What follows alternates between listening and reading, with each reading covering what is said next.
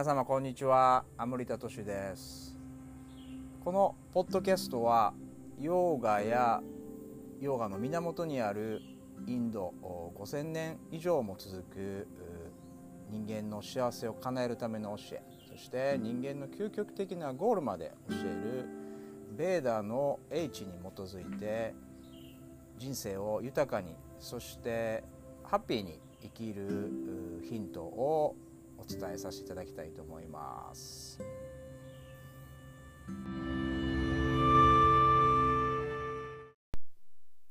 こんにちは皆様。アムリタトシです。第2回目アムリタレディオ始まりました、えー、本日はですね、えー、人間の成長について、えー、そして私たちの人生そしてえー、生活に即しながらですねヨガの源ベーダの英知から少し考えていきたいと思います。ベーダでは人間の成長というのは2種類あるというふうに言われています。一つは身体的な成長肉体体の成長ですね。そしてもう一つは心の成長だというふうに言われています。この心をいかに成長させていくか、まあ、どのぐらい成長させるかというとですねもう宇宙いっぱいまで非常に大きな心の広がりを持って人間の成長の歩みはあるそして成長することができるというふうに、えー、インドでは考えられています。この目には見えないですけども私たちが普段深く考えたり想像したり考察したり記憶したりそしてそれに悩んだりしているこの心この心をいかにこう扱っていくかということが非常に人生の豊かさそして幸せに深く結びついているというふうに理解されています。今日はここについて少しお話ししていきたいなと思ってますのでよろしくお願いいたします。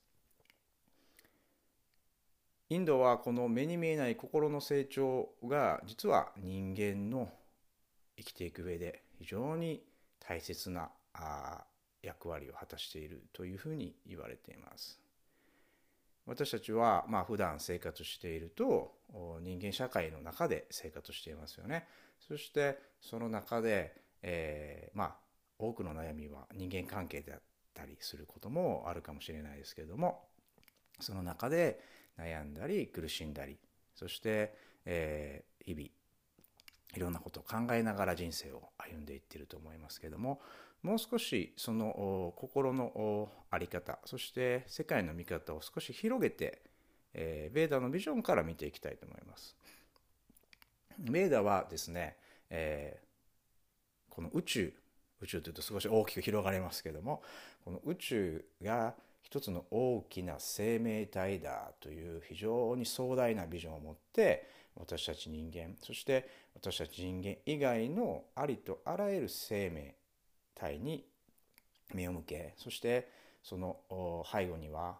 目には見えない法則や秩序が働きこれらが有機的にそして結びつきながら私たちの生活はあるというふうにこの世界は成り立っているというふうに見ています。私たち普段人間社会の中で生活していますから人間のことしか、まあ、考えにくいまたはそれ以外の生命になかなか意識を向けにくい可能性があるんじゃないかなと思います。もう少し広げてみると実は我々人間社会でこの世界が構成されているわけではなくさまざまな生命やそしてさまざまな自然の恩恵そして秩序法則の中に私たちがいることが見えていきます。これが心を成長させる心を広げていくそして客観的に世界を見ていくということにつながっていきます。もう少し、えー、見ていきましょう。私たち普段生活していますが当たり前のようにこの吸っている酸素空気ですよねこれはどの植物が、えー、二酸化炭素を吸収して酸素を放出してくれたかなんて私たち知る由はないですけれども当たり前のように私たちはこの生命を維持するために酸素を吸って二酸化炭素を放出しています。そしてその二酸化炭素が吸収されまた酸素が放出するという植物の秩序法則とともに私たちのこの生命の維持もあります。そうするともうこの時点で人間があらゆる生命を牛耳っていてそしてあらゆることができるということはもう考えにくくなってくることが見えてくるんじゃないでしょうか。水。水も人間が作ったわけではありません。私たちの体に流れるこの水。水分も必要ですしそしてそれらは自然の恵みです。自然の法則の中で私たちに与えられているものです。私たちが普段食事をしている食べ物。これらは土があることで育ちます。もちろん農家さん専門的な野菜を育てる方々はおられますが土がなければ食物は育たないし土が非常に、えー、超えていればそこには何百億という菌生命体が存在するとも言われています。この菌と土の菌と私たちのこの体の中の菌は非常に連動していると言われ土が非常に栄養がなければ私たちの体の筋やそれら働くシステムも非常に弱くなっているというふうに考えられていることもあります。もう少し広げていきましょう。私たちはこの季節を日本では四季がありますから今もう少しずつ、ね、秋から冬に向かっていくこの季節のサイクル。これは私たち人間が作ったわけではないですよね。これは地球が太陽の周りを公転していることによって日本は赤道よりも少し上でそしてその影響によって季節が起こります。赤道に近いところは日本のような四季はないですよね。まそれによってさまざまな植物や文化ライフスタイルも自然とその宇宙のリズムに合わせて実は体系化されてきていることも世界を広げれば見えてくるかもしれないですね。そして、えー、太陽が昇り沈んでいく太陽は東から昇って西に沈んでいるように見えるけれども実は太陽は昇ったり沈んでいるわけではなく地球が自転していることが明らかになってきます。地球はこの瞬間も私たちの人間の力をはるかに超えた大きな法則秩序の中にあり自転しながら太陽の周りを公転していますそしてその地球は太陽系というソーラーシステムの中にありますさまざまな惑星がそれぞれのリズムで完璧な法則を秩序の中に描いています。地球の自転や公転が1分でも1秒でも遅くなったことが過去あるでしょうか。私たちの普段使っている時計の針 が電池がなくなって止まることはありますけどもこの地球の自転や公転やさまざまな法則は一定のパーフェクトなリズムで動き続けています。この中に私たちは実はあることが少し心を開いて見ていくと理解することができます。その太陽系も実は天の川そして銀河。大きな銀河の中にありそしてその外にもたくさんの銀河が広がっていきこの宇宙全体は非常に大きな存在としてあります。この生きた宇宙ありとあらゆる法則秩序が働き私たちの力を超えそしてさまざまな生命が有機的につながり合いながら存在しているこの宇宙全体を一つの大きな命としてウェーダは見ています。それを特別な言葉でイーシュワラ、バガバーンと呼んだりします。私たち人間社会の中にいるとどうしても人間のことしか目が向かない。もっと言えばその人間に与えられたあ考え心に束縛されてしまうでとても小さな世界でこの社会を見ているかもしれないです。実は私たちはこのありとあらゆる生命秩序法則につながり合いの中で生かされていることが心を開いていくと見えてくるのではないでしょうか。この大きな壮大な宇宙全体の銀河の太陽系の地球の世界そして日本のここに今この瞬間に私たちはいます私たちが知ってか知らずかこの地球は動き続けていますしさまざまな法則も回り続けています。そしてそこが見えてくると実は私たちは自然からさまざまなことありとあらゆる全てのことですねを与えられ生かされていることが分かります。もちろん人間の持っている素晴らしい能力そして知性これらを使って、えー、いくことによって社会は豊かにそして人間が生きやすくそしてさまざまな科学が発展してきたことも事実です。これらを調和的に用いてそしてより良い豊かな生活をしていくことも可能です。ただ私たちは人間の成長過程の中において自分たちの主観もしくは人間の目線だけで世界を見ていることもあるかもしれません。こちらを選択してしまうと私たちが良ければいいそして他の生き物なんてそしてあらゆる生命に目を向けることなく私たちが私が私のという、まあ、英語で Me and My Identification と言いますけど私が私のという思いがどんどん増幅して他者や社会世界宙あらゆる生命に目を向ける間もなく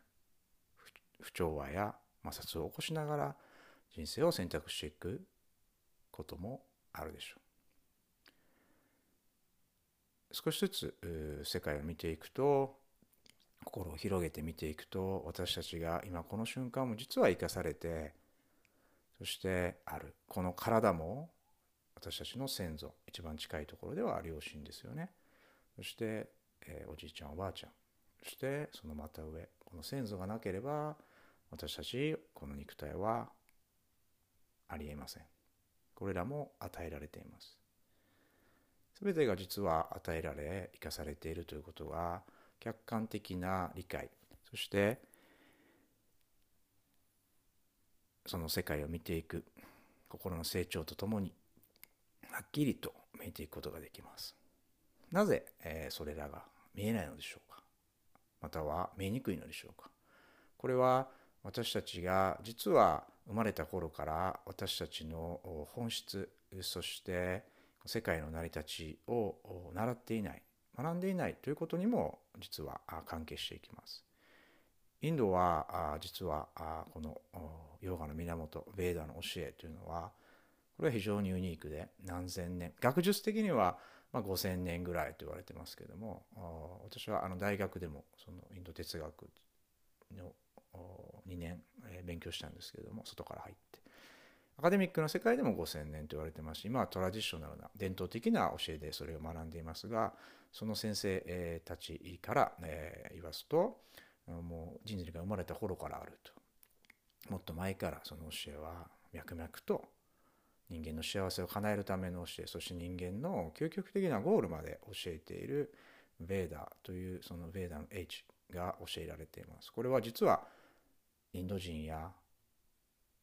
アメリカ人中国人日本人人種によって国籍によって区分されるものではなく人種性別問わず人類に向けてヒューマンビーンに向けて、え、向けられた教えであるというふうに、え、伝えられております。我々は日本にいたりもしくはそこと関わりがないと何かどどっか遠い国のお話だなというふうに思ったりするかもしれないんですけれども実はここに非常に深い人間の心の成長そして幸せそして人間が生まれてきたことの意味そしてゴールまでが明確に教えられているというこれ非常にユニークなビジョンであります。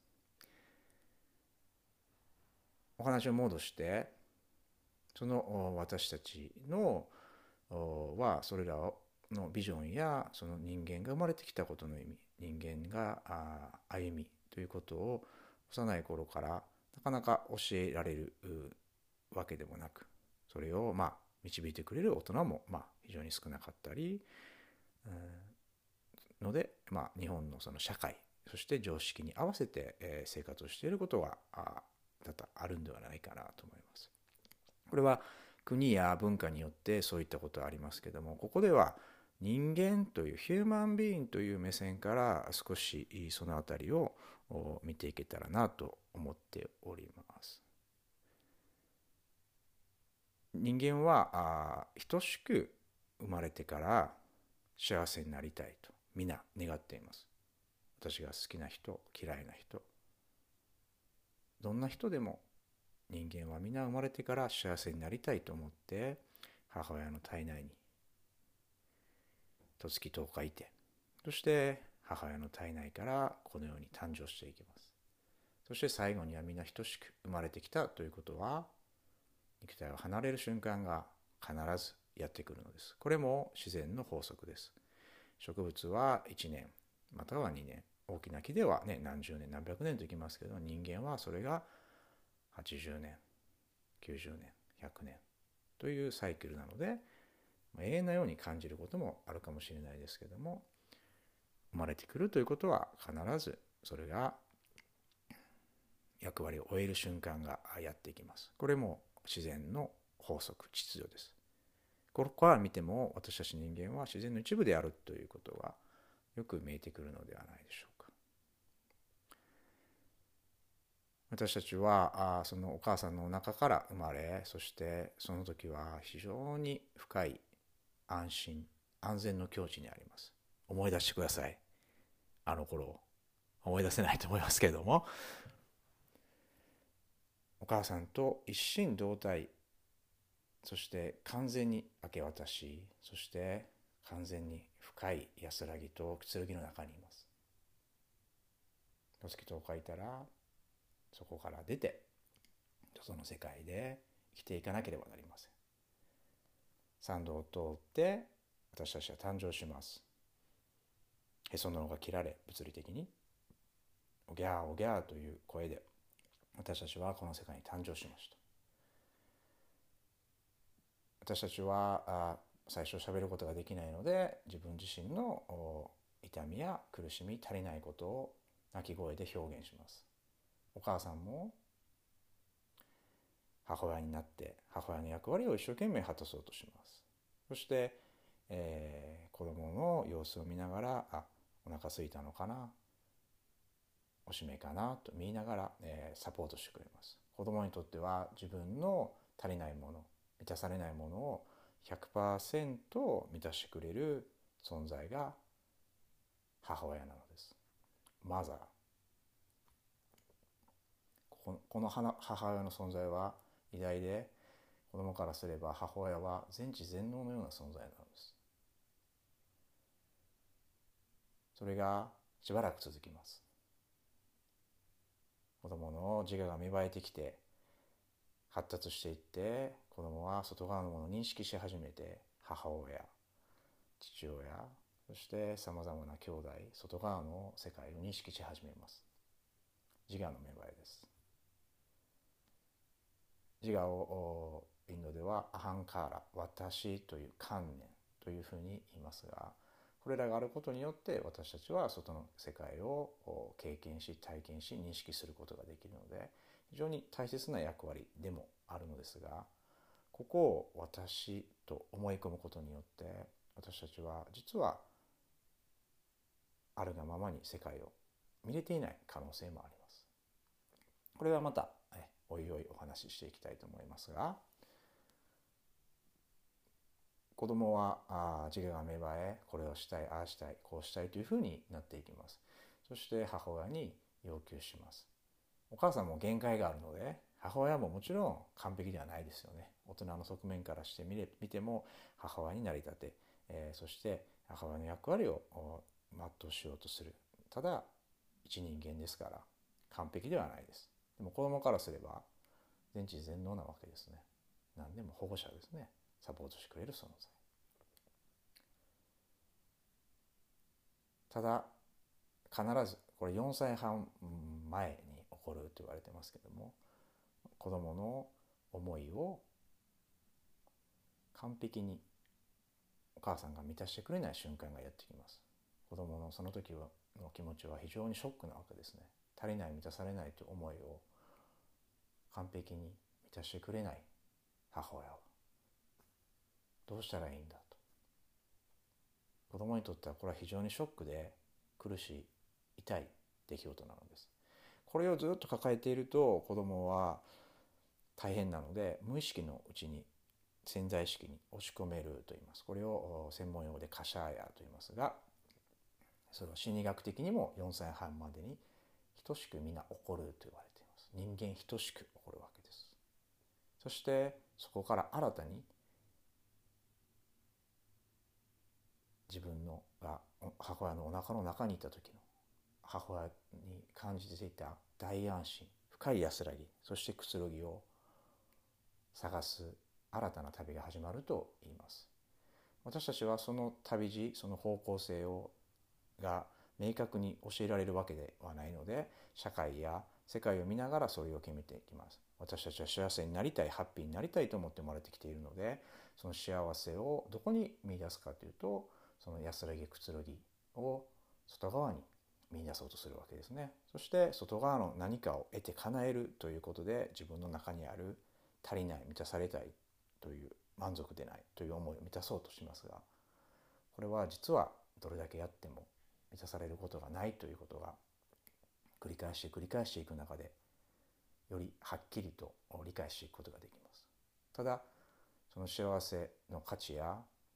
追求を誰に教えられるわけでもなく私たちは成長しているので当たり前のように外の何かを得て叶えれば幸せになるというふうに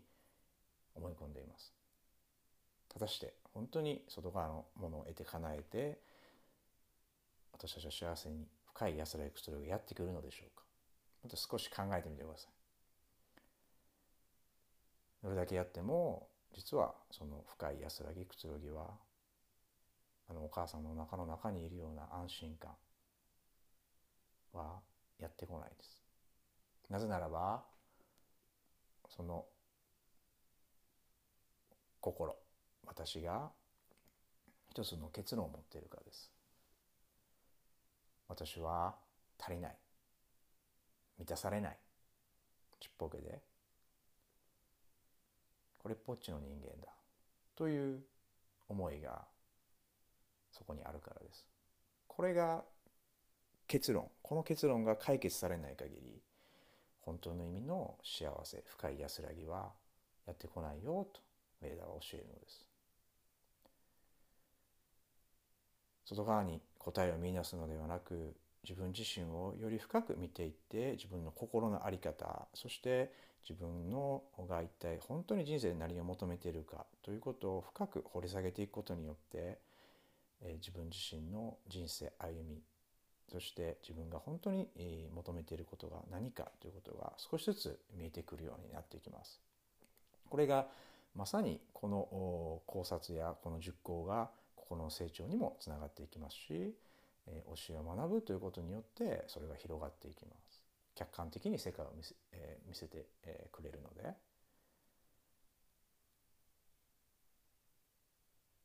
外側に答えがあるという時は私たちは消費者の立場に立っています。何かを得て叶えるテイクするそれはお金であったり有名富であったり名声であったり何であれ私でない何かを得るということに私は必死になっています。消費する得て叶えるテイクするということに必死になってしまっています。これらをテイク叶えるということを続けていっている間は人間の成長心の成長はないよというふうに教えられていませんのでは。ではどうすればいいのでしょうか。この消費する立場から脱却してギビング与えるという立場に立つということが人間の心の成長の第一歩であるというふうに明確に教えられています。のでインドに行くとですねこれ非常によくわかるのですが人々は非常に与えるリビングをする文化であるということが非常に感じることができます。どんな人も気軽に、えー、人に親切にしたり優しくしたりそして、えー、ヨガやベダマの場所に行ったりそうでなくても食事が無料で振る舞われたりさまざまなあ文化あを通してその環境が身近なところにあります。私たちはより一層その私たちがいる暮らしの中で自分の役割を使いそして些細なことでもいいから消費する立場で物事を奪い取るのではなく社会に貢献するそして与えるということを実践していくということが非常に心の成長に大切だと言われています。最初できなくてもフェイキットメイキットやるふりをすることが大事だと言われています。この与えることを実践していくことによって実は私たちはもうの本性ですね私たちの本質は愛そのもので喜びそのものであるというふうにベーダの一番最後の教えは教えているんですけどもこれらをしっかり自分が体現していくためにはその自ら選択して行動してそれらを表現していく必要があると言われています。その愛の一つの側面が思いやり優しさ与えることでもあるのです。そうすることによって私たちのもともと持っている人間の素晴らしい素質をより引き出していくこの選択を意識的に自らしていくことが心の成長につながっていくと言われています。どんなことでも些細なことでも自分にあるものをの中において最上級のものこれいらないとか必要ないから与えるのではなく自分の中にある最上級のもの与えるということをやっていく。これは物理的にできなかったら心の中でそれを思って祈るということもできるわけです。心を成長させていくということは与える与える立場に立つ。こういった実践が実はまず人間の成長の第一歩であるというふうに教えられています。皆さんもぜひ、えー、身近なところから実践してみてはいかがでしょうそれでは、えー、また次回お会いしたいと思います。ハリオー